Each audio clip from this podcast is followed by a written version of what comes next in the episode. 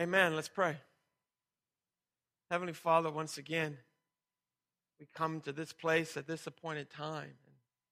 We do so because you, you have ordained these things to be. And yet we come, Lord, with weak hearts. We come believing, Lord, and yet we pray and we sing, Help our unbelief. Help us, Lord, to see Christ Jesus more clearly. Help us, Lord, to serve our Savior more faithfully. Help us, Lord, to proclaim Him and love Him more dearly. Help us, Lord, this day. Indeed, help our unbelief. We pray, Lord, that you would come by your Spirit, for we know that your word is spiritually discerned, and the only hope we have of understanding is that your Spirit would come.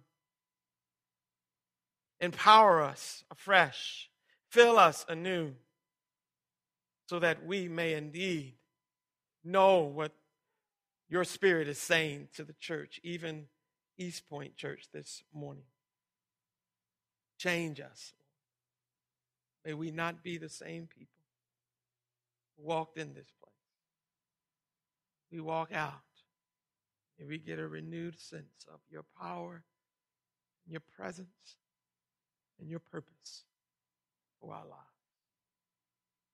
This we pray. Jesus our Savior. Amen.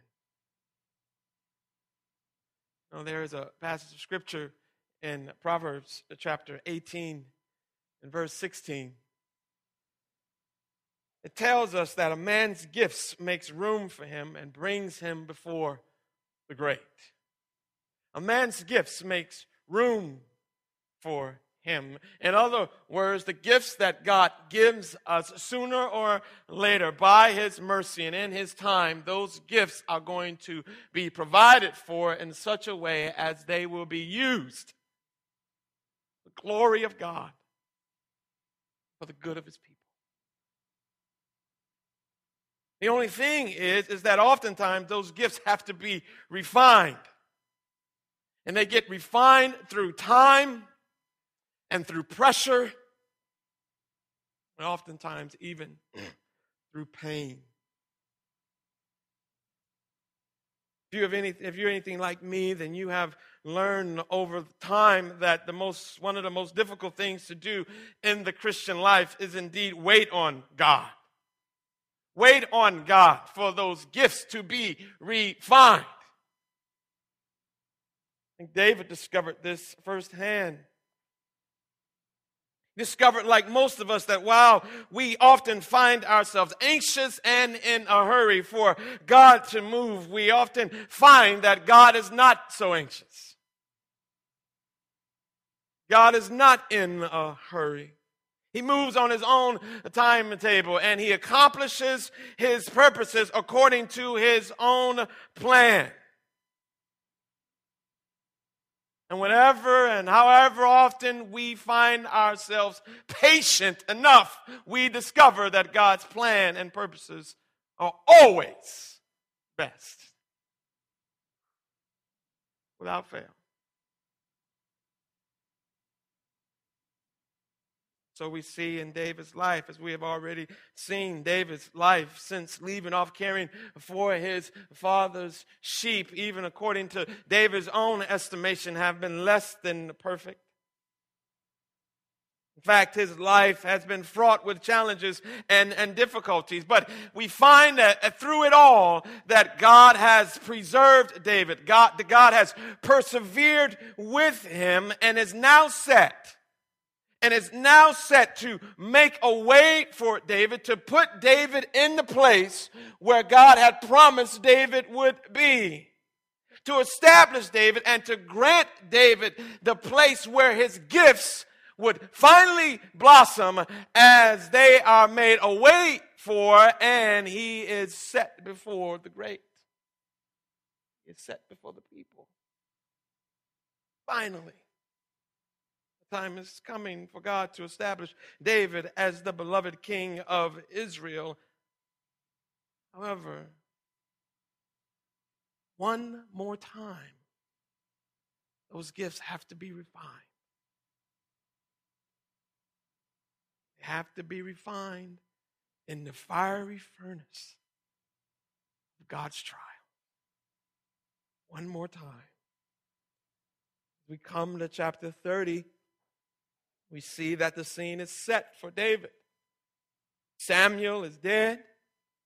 Saul has but only a few days left, according to the prophecy that has been spoken over him. And so the scene is set for David to come forth as the leader of the nation, the boy. The boy who was shepherd over his father's sheep now is finally set to, be, to become shepherd over the nation. But first, David once again has to endure hardship. So, to test his mettle, to establish his leadership, leadership over the nation. The best of biblical leadership, you understand, points us away from itself, points us to Christ. And this is how we know that David is really ready to be leader of the nation. For in his leadership, he points people away from himself. And he points people to God. I don't think he's ever been more faithful in his leadership than we shall see this morning. To examine this wonderful text, we'll see four movements here. In this scenario that David finds himself in that ultimately points us to Christ. Away from David, away from ourselves, we see Jesus. First, there's going to be this revolt. Then there's going to be a request, followed by a rescue. Finally, we're going to see this great reward. But before we get to those four, notice that in verses 1 and 2, there's this great disaster. There's a great disaster that befalls David and his men. Now, if you get some context here, David and his men had just left Oz from camping out with King Achish and the Philistines. And King Achish had to reluctantly dismiss David and send David away. Why? Because King Achish and the Philistines were on the verge of attacking Israel once again. The Philistines were set for attacking Israel, and David, in fleeing from Saul, had set up camp with the Philistines and had begun to fight with the Philistines and to raid with the Philistines. But now the Philistines were set to attack Israel and the army of Saul once again. And while Achish had all confidence that David would be faithful in attacking Israel, Achish's lieutenants and his generals did not share his confidence. And you can imagine going into battle against Israel with David and his men at your side. He told Achish, I don't think so. I have no confidence that once the swords start getting pulled and blood starts flowing, that David doesn't turn on us in the midst of the battle. Sorry, king. I'm not going against Israelites. But David riding with us. And the king reluctantly tells David and his men that their service is no longer needed. He reluctantly sends David away. Once again, what do we see? We see God's preserving of David preserving David from once again making a foolish mistake of doing something that would eventually mar his rise to the throne and bring ill repute upon the nation. God saves him once again and sends him on his way.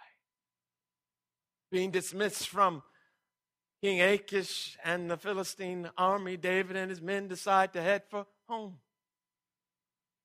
For home at this time is in Ziklag.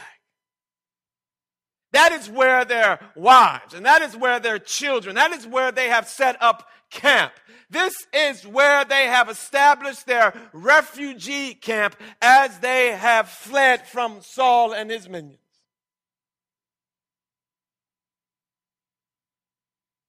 Wasn't the best of places living in as a refugee, never is. But it was home. But it was at least three days' journey where David had been amongst the Philistines. And his men, he began to make the track home.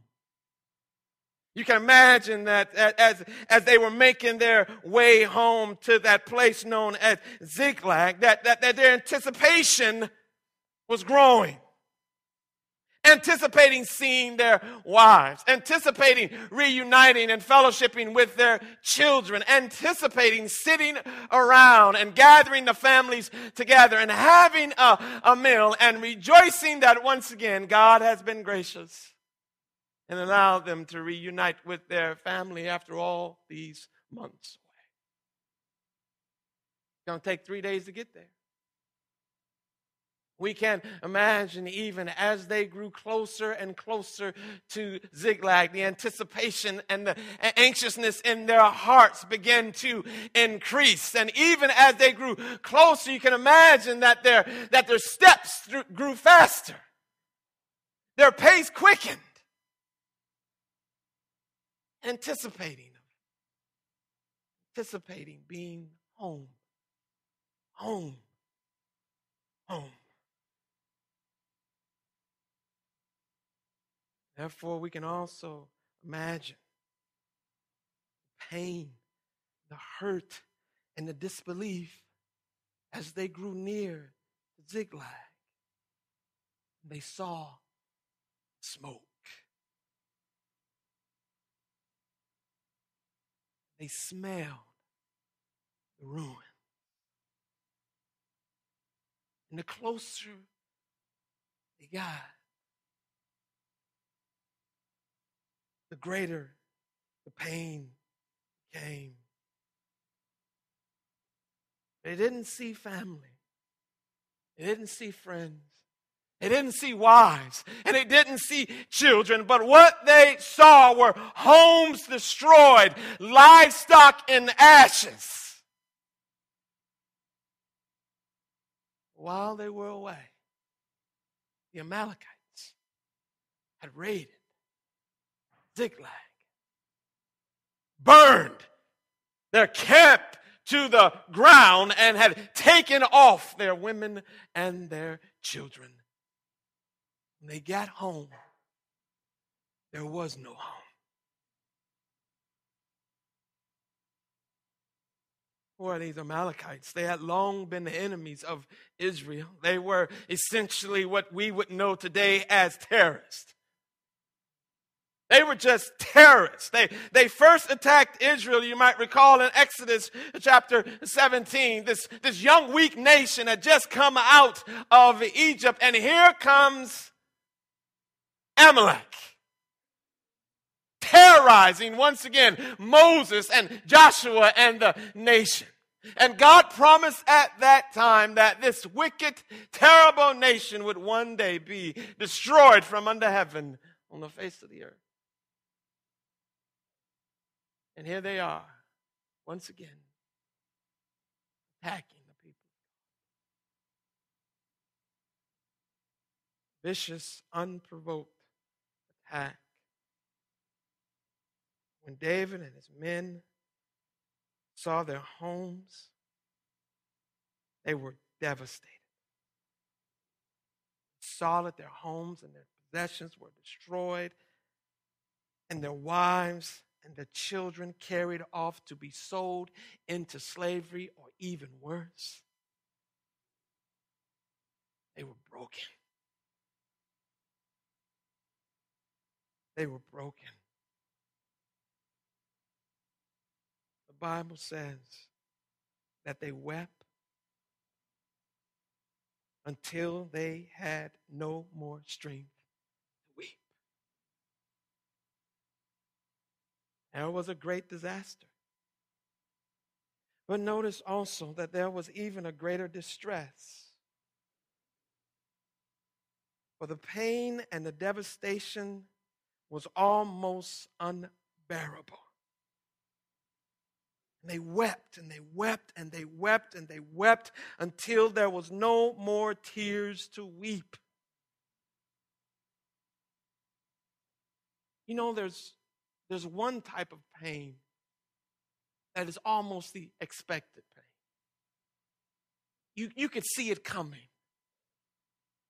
A grandparent who is getting older and sickly and been in and out of the hospital for a time, you can see it and you know that sooner or later you're going to have to experience the pain of the loss of that person who is so dear to you.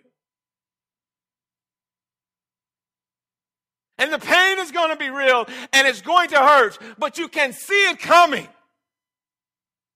But, beloved, as we know, there is an altogether different pain when the unexpected comes. Not a grandparent, but a child. The phone call that comes and says that there's been an accident and the wife of the husband is gone. That is an altogether different pain. It is the pain of expecting joy and celebration and then receiving from God the very opposite. And this is the pain that these men are experiencing the unexpected pain, the, the anticipation of joy and celebration, but instead, God gives them heartache, loss.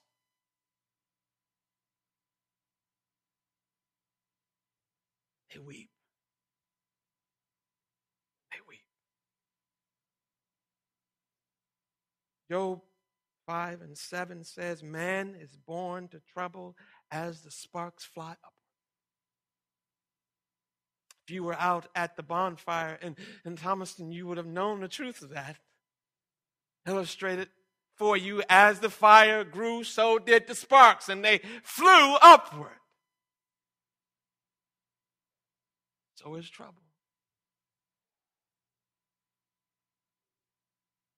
Job 14 and 1 says, Man is born of a woman is a, of a few days, and they are full of trouble. We live in this life long enough, and we are sure to experience all sorts of pain and trial, frustration and hurt, abandonment and loss. Psalm 30 and 5 says, Weeping may endure for a night, but joy comes in the morning. And someone has said, Yeah, and disaster strikes the next afternoon.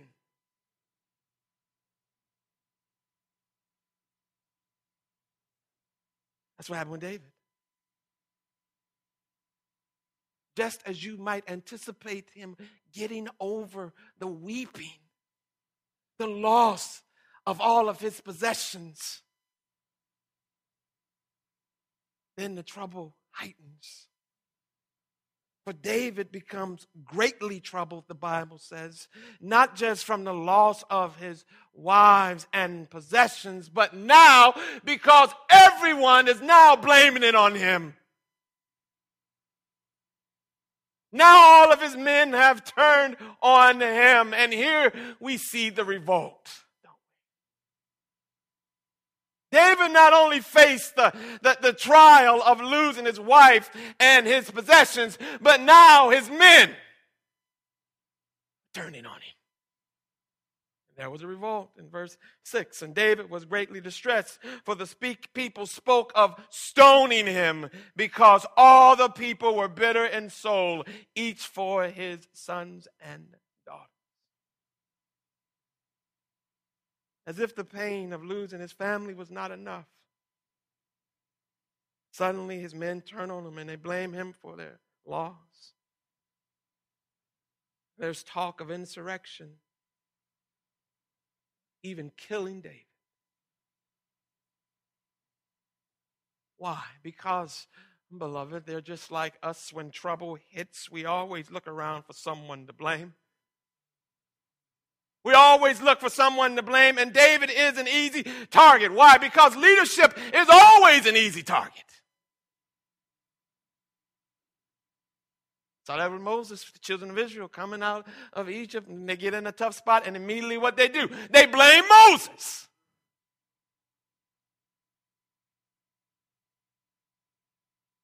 Saw with Samuel.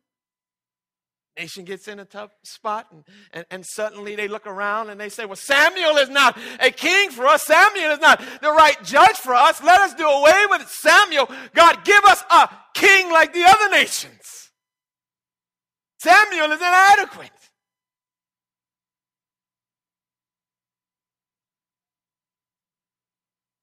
And now with David, one who had led them, providing for them, guided them in their running and escaping Saul, the one that God had used to preserve them and protect them. Now they turn on David.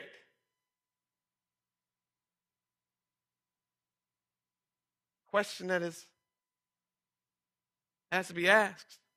The rational question that should have been asked will is will killing David bring back one child? Will killing David recover one wife? And the answer to that question is no. But this, beloved, is really what makes leadership hard. What makes leadership hard is because is that leadership is often misunderstood. Misunderstood because biblical leadership rarely gets or even takes the opportunity to defend itself. Trusting rather in the God who judges. So it is with David. You can see the growth. You see the maturity? As in the face of this trial, David does not defend himself. But he pours himself, he leans himself upon the Lord, knowing that it is the Lord who is taking him low. David's at a low point. I mean, can you imagine how, how low David is right now? God has brought this man down. At a low point, surely the lowest yet.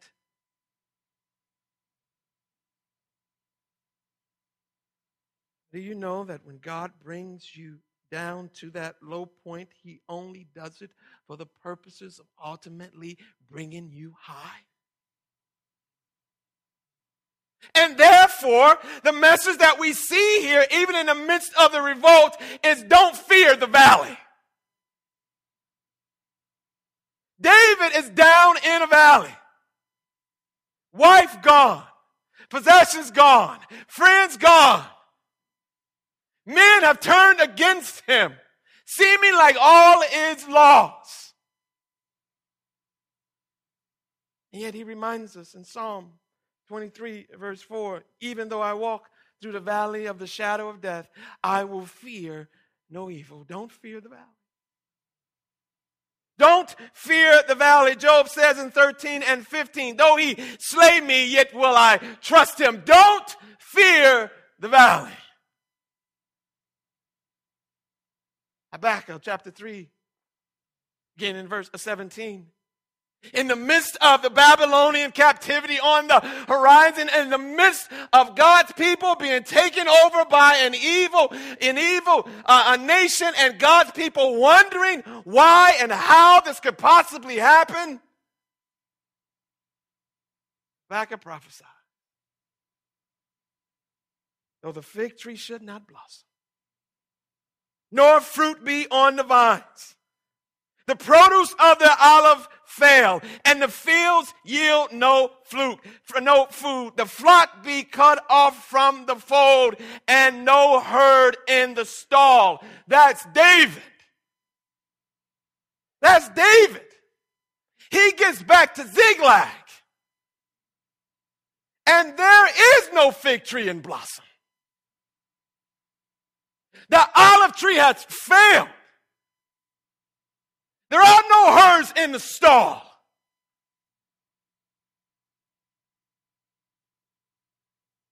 Notice what Habakkuk said. Though there be no herd in the stall, yet I will rejoice in the Lord. I will take joy in the God of my salvation. Why? Because of what Jesus said. That's why. As he's preparing his disciples to, to, that he's going to leave and leave them in the world they will no longer have his presence immediately with them with them. Jesus says in 16 and, and, and, and chapter 16 and verse 33 of john in the world you will have tribulation but take heart. I have overcome the world it's coming you're going to have tribulation. There will be valleys. Don't fear the valley. Why? Because I've already overcome it. I've already conquered it. You already have that victory. First John chapter 5 verses 4 and 5 for everyone who has been born of god has what overcome the world. Overcome the world. And this is the victory that has overcome the world, even our faith. That's it. That's it. You don't fear the valley. Why? Because you have faith in God. Who is not just the God of the mountaintops, but He is a sovereign Lord who reigns down in the valleys. You don't fear valley. Who is it that overcomes the world? Except the one that believes that Jesus is the Son of God. That Jesus is the one who died. That Jesus is the one, even more, who has been raised again from the dead. That Jesus is the one who is coming back again. Therefore, you need not fear the valley.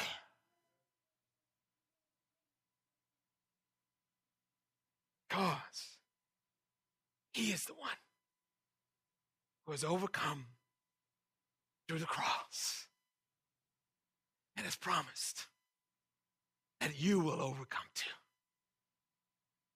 And so, what does David do? In the midst of the revolt, he doesn't fear the valley. But what does David do? He makes a request. He makes a request. Tells the, the priest, Bring me the ephod. And it says that David inquired of the Lord. When the men turned against David, David didn't turn against the men. What did he do? He turned to God. When the men turned against David, David did like Hezekiah. David did like Nehemiah. David turned his face to the wall. And as Paul says in Philippians chapter 4 and verse 6, he made his request known to God.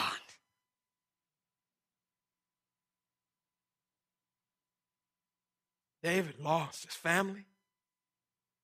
David lost his friends. David had lost his following. And he's on the verge of losing his future, Bob. but he hasn't lost his faith. He makes his request known to God. He calls on God. Should remind us you need to call on God. I know it's trite. And I know we have trivialized it in our time, but I want to tell you this morning that there is still power in the name of Jesus. And you need to call on Jesus. Yes, yes, yes. James tells us call for the elders, call for the pastors, call for others to come pray for you. But before you do any of that, call on Jesus. Don't call me if you haven't called on Jesus. Because if you call me, you know what I'm going to do. I'm going to call on Jesus.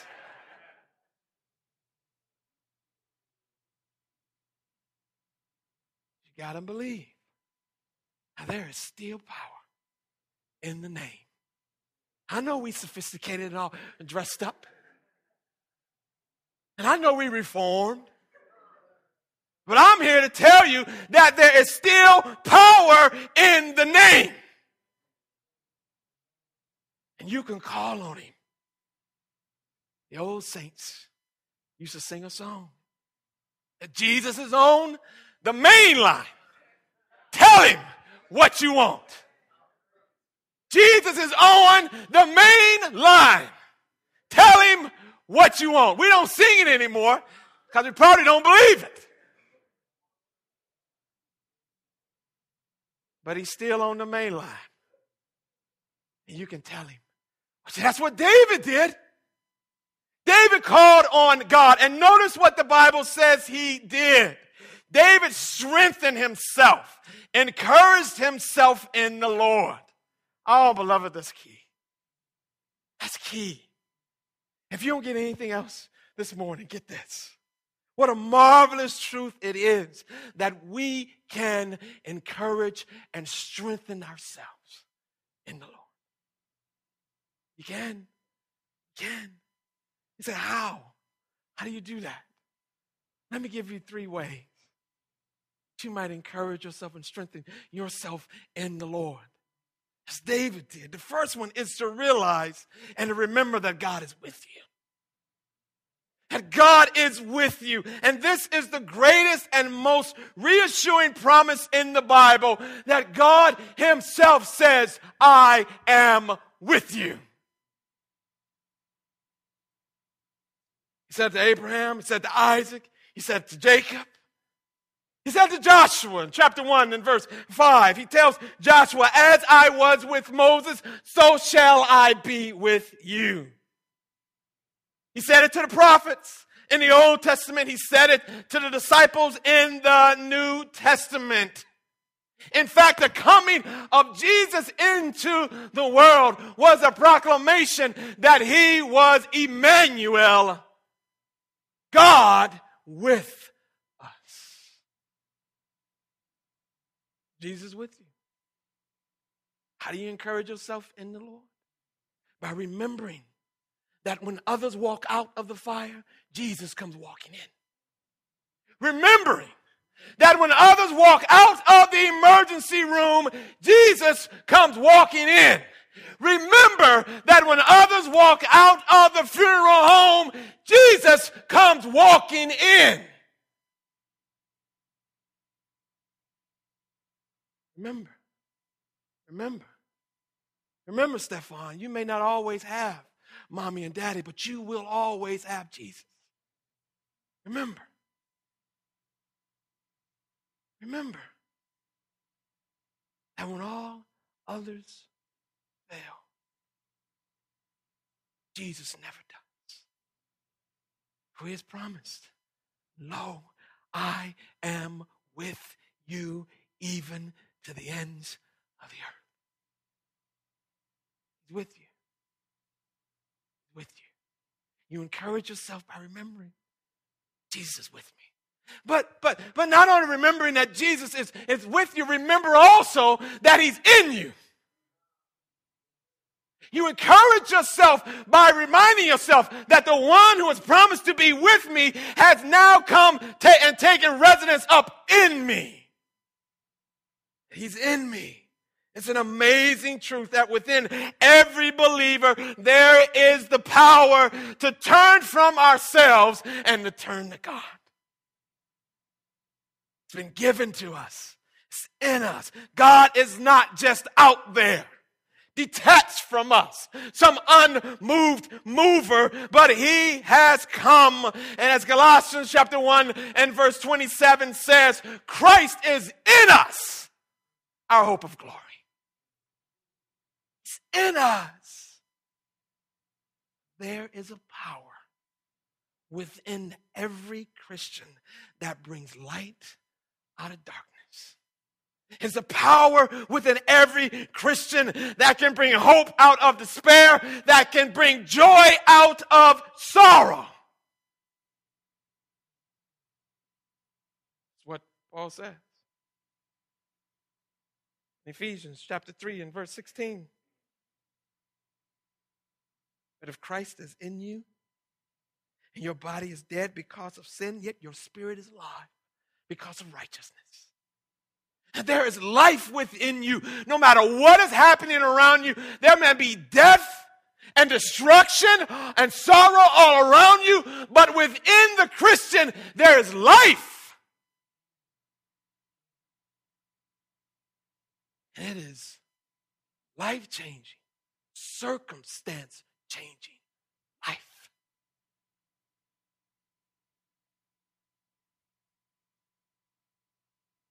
Hebrews chapter 6 and verse 19. I pray, Paul says, I, I pray that out of his glorious riches he may strengthen you with power through his spirit in your inner being. In your inner being. There is a power that comes and strengthens you by the Spirit of Christ in your inner being, so that we have this as a sure and steadfast anchor where? In our souls. I got an anchor. And it holds me fast. And it's down in my soul.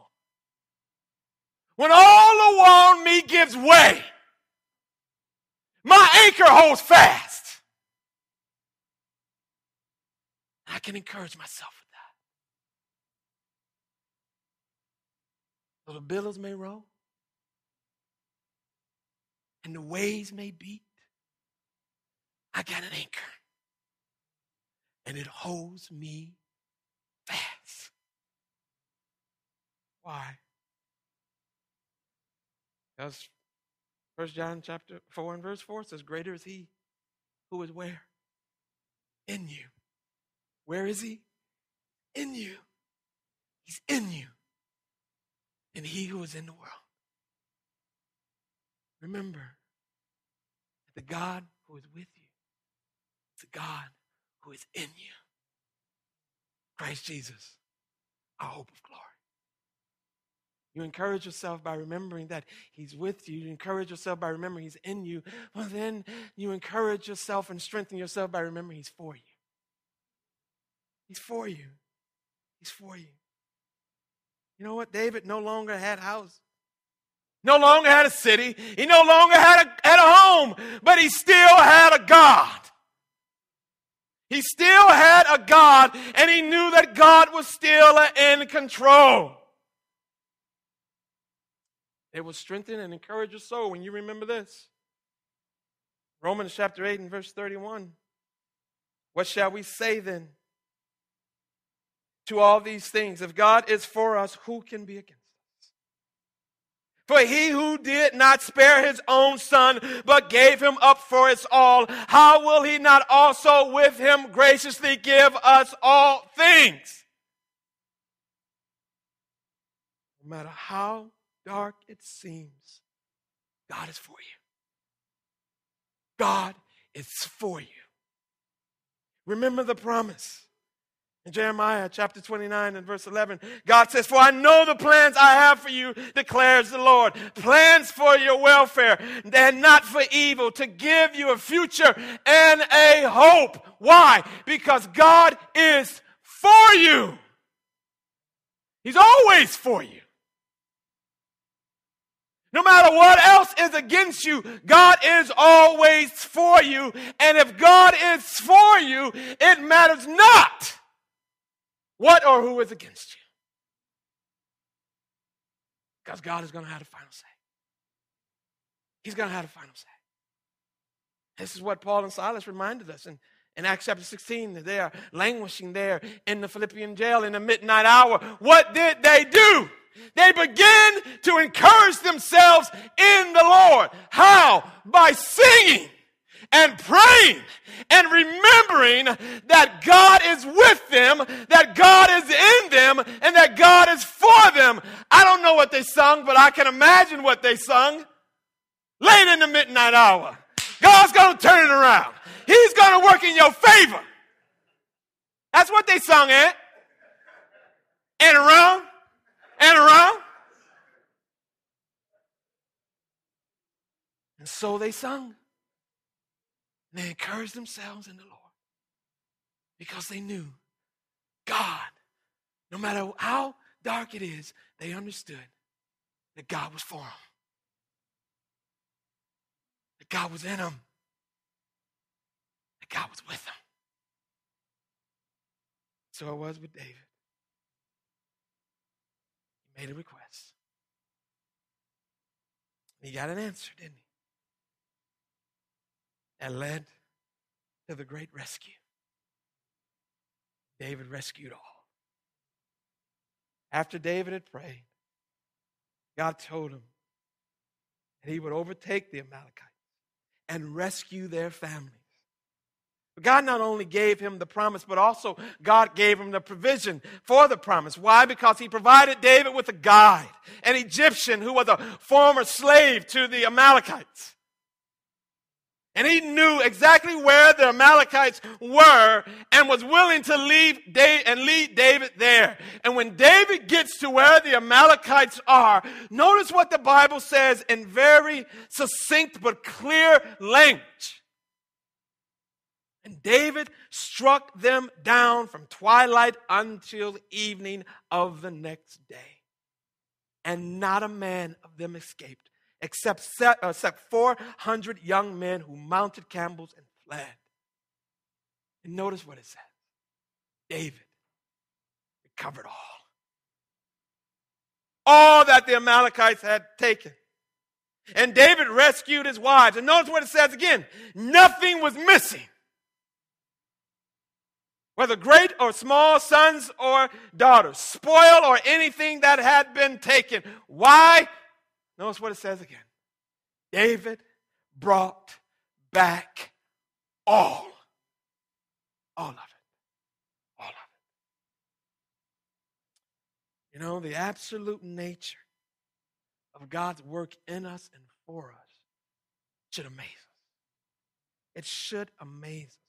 David recovered all brought back all and nothing was missing. This reminds us, and it should remind us, that God doesn't do anything halfway. My mother used to tell us all the time that I keep trying to drill it in my kids' head. You do it right the first time, and you don't have to do it again. I was hard learning it, and so are they.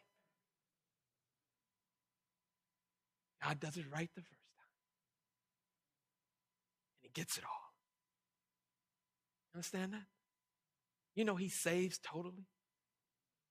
Saves totally. Totally saves.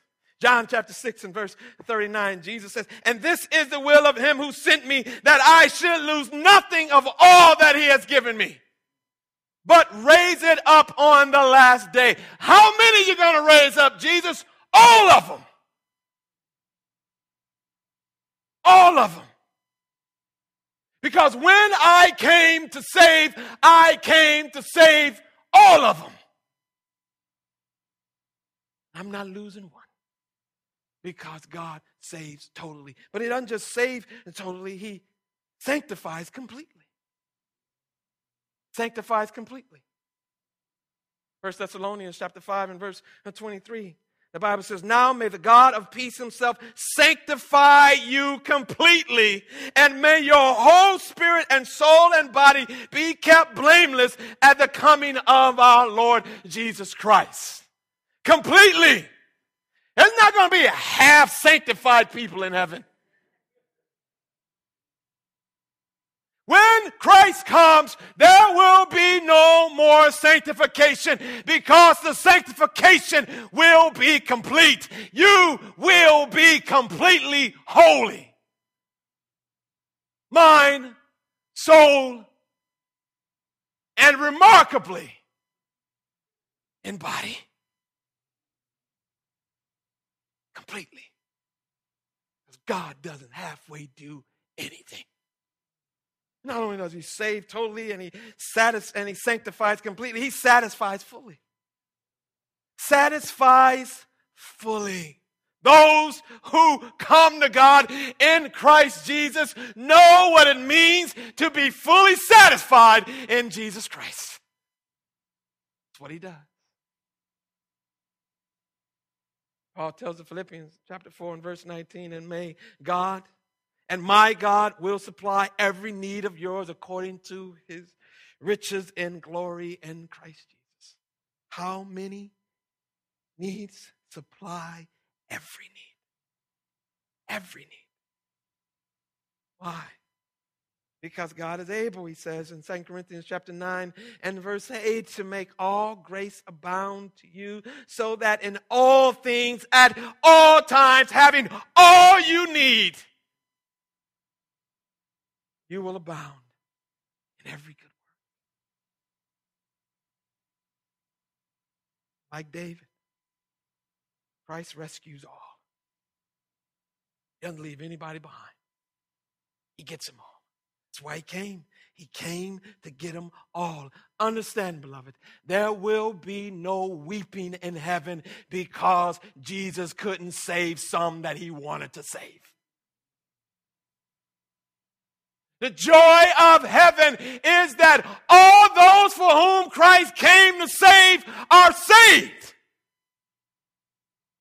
That the full quota of sheep is met, and 99 and a half won't do.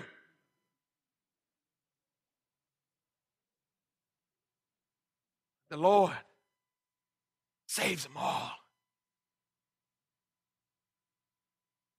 All those he came to save. He saves. And not one is lost. No, not one. What an awesome rescue it was. David recovered all. That leads us to our final point, doesn't it? And then David shared in this reward. That's a great reward. David returned with the spoils of the victory. He came back by the brook of Besor. And what happened at the brook of Besor? When David and his 600 men had set out from Ziklag on their way to find the Amalekites and rescue their wives and children, once they got to the brook of Besor, 200 of the men couldn't go on anymore. Can imagine why? Imagine having fought with the Philistines, having traveled three days' journey to get to where home was supposed to be and to find that home was not there anymore. Heartache, stress, and pain can take its toll. And they were weary, emotionally weary, physically weary, spiritually weary, and they tried. They tried. But once they got to the brook of Besor, they looked at David and said, David, we can't go no further. We're tired. We need a rest. And again, you see here the shepherd of God's people. You see the man after God's own heart. What does David do? He allowed the men to rest. they laid down the rest of their possessions, what meager possessions they had, and they said, You men, stay by this stuff. Stick by the stuff. We'll go on. Fight. 400 men David takes and they rout the Amalekites. When they come back with the women, when they come back with the children, when they come back with all of the possessions, you can imagine the joy and how those who had been rested were revived by the brook when they saw David and their wives and their children and the possessions coming back and the joy that filled their hearts. You do understand that everybody with David wasn't a saint. David had some worthless and wicked men in his ranks. There were some scoundrels running around with David. When they get back to the brook of Besor, they look at those 200 men. And they were not interested in sharing with those who did not fight. They were wicked and worthless because they were spiteful and ungrateful. They wanted to hoard the grace of God. They wanted to can the mercy of God as if they could. And David says, Oh, no, no, no, no, no, no. You shall not do so, my brothers, with what the Lord has given us. He has preserved us and given into our hand the ban that came against us. You know what the problem is? They thought themselves better and more deserving because they fought, because they carried the sword into to battle. But David knew better. And David thought all men the same. You know why? Because he understood that all they had and all they were was by the grace of God and the grace of God alone. It's like the parable of the laborers, isn't it? In Matthew in chapter 20, verses 1 through, through 16, where you see that the grace of God shows no favorites. That those who come early those who come late, there are no big eyes and little U's in the kingdom of God. It's all by grace. We make more people than God does. We really do. We make more people like John Piper than God does.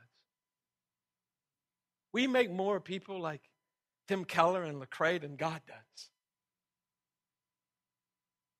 I find it even fascinating and quite disturbing that people make more of me than I know God does. Do you understand?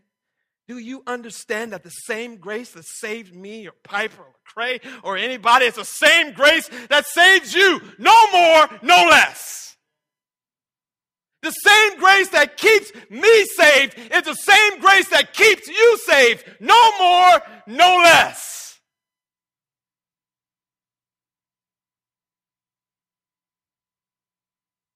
The humble heart understands this because the humble heart is the grateful heart. The redeemed heart is the thankful heart. Because the redeemed heart knows what David knew, what Paul understood.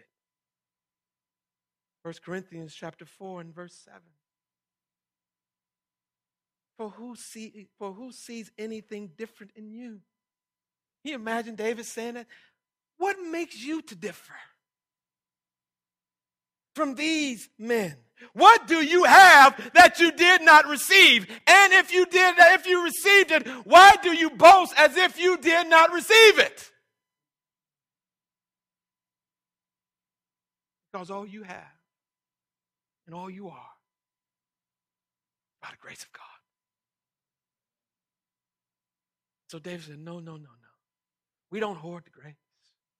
We share it. We spread it around. Why? Because what God has for me does not hinder at all what He's going to do for you.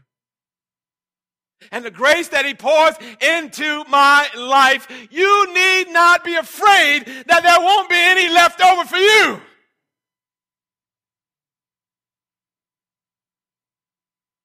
Because Christ shares His reward with us. Why share the reward, David? Because Christ shares his reward with us. Why share the grace? Why? Why rejoice in the grace that others received? Because Christ shares his reward with you. That's why you share it. That's why you rejoice in it. That's why you don't hoard it.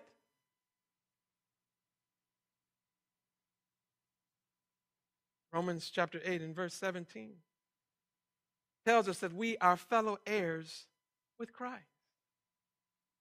This is an important truth to, to be reminded of, beloved, that Christ has an inheritance that he has earned. And you know he's the only one. Christ has an inheritance from God the Father that he has earned. It is spoils for victory. It is a booty. It is the riches of heaven, and they all belong to Him. You know what He does? He comes to us who are too weak, too frail, too sinful, sitting by the brook.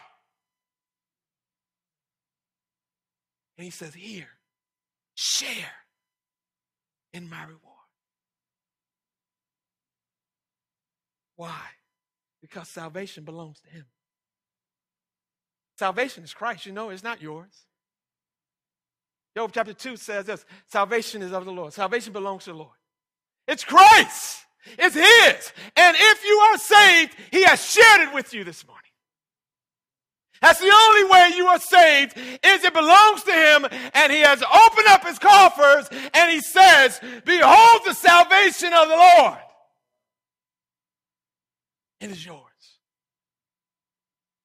You know sanctification belongs to him too. It's his. It's not yours. You think you're growing in Christ? You think you're conquering sin? The only way you grow in Christ is because Christ is fully grown. The only way you conquer sin is because he has already conquered it. Sanctification belongs to him. He opens the coffers and he says, Here, share in my holiness. You know what else? Glorification belongs to him too. not yours. You think you think you're going to get glorified on your own? You think you're going to stand in the presence of the holy and righteous God on your own? No! The only way that you stand in the presence of a holy and righteous God is because Christ has gone before you and he stands before the Father even now. He opens up his coffers of glorification and he says, Here, share in my glory. Why? Because heaven belongs to him. It's his. It's not yours. You have no right to it. The only right you have is to the gates of hell. The only legitimate claim you have to eternity is an eternal existence in the damnation of hell. Heaven belongs to Jesus. It's his. He has earned it. He has paid for it with his own precious blood. And then he comes to you by the brook of Besor in your sinfulness, in your wretchedness and he opens up his coffers. He says, Here's heaven. I want to share it with you. I want you to know the joy of heaven. You didn't earn it, you didn't fight for it. It's my reward. But now it's yours. You have any of these things, it is because you have been redeemed in Christ. If you have any of these things, it is because you have been restored in Christ. If you have any of these things, it is because you have been forgiven in Christ. All we have and all we are is because we are in Christ. Redeemed, restored, forgiven through Jesus' precious blood heirs of whose home? His home in heaven. Oh, praise our pardoning God. Here's, here's, here's the beauty of that song. This verse right here Dear Lord, receive the glory of each recovered soul. Who gets the glory? Of those recovered. Who gets the glory? Of those redeemed. Who gets the glory of those restored? Not the ones restored, not the ones redeemed. The one who has done the recovering. For who can tell the story of love that made us? Not ours.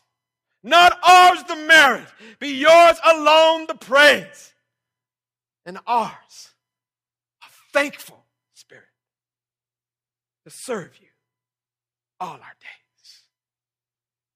A thankful spirit, knowing the only reward we have is the one that He has earned Christ Jesus, our Savior, who has rescued and recovered all, all this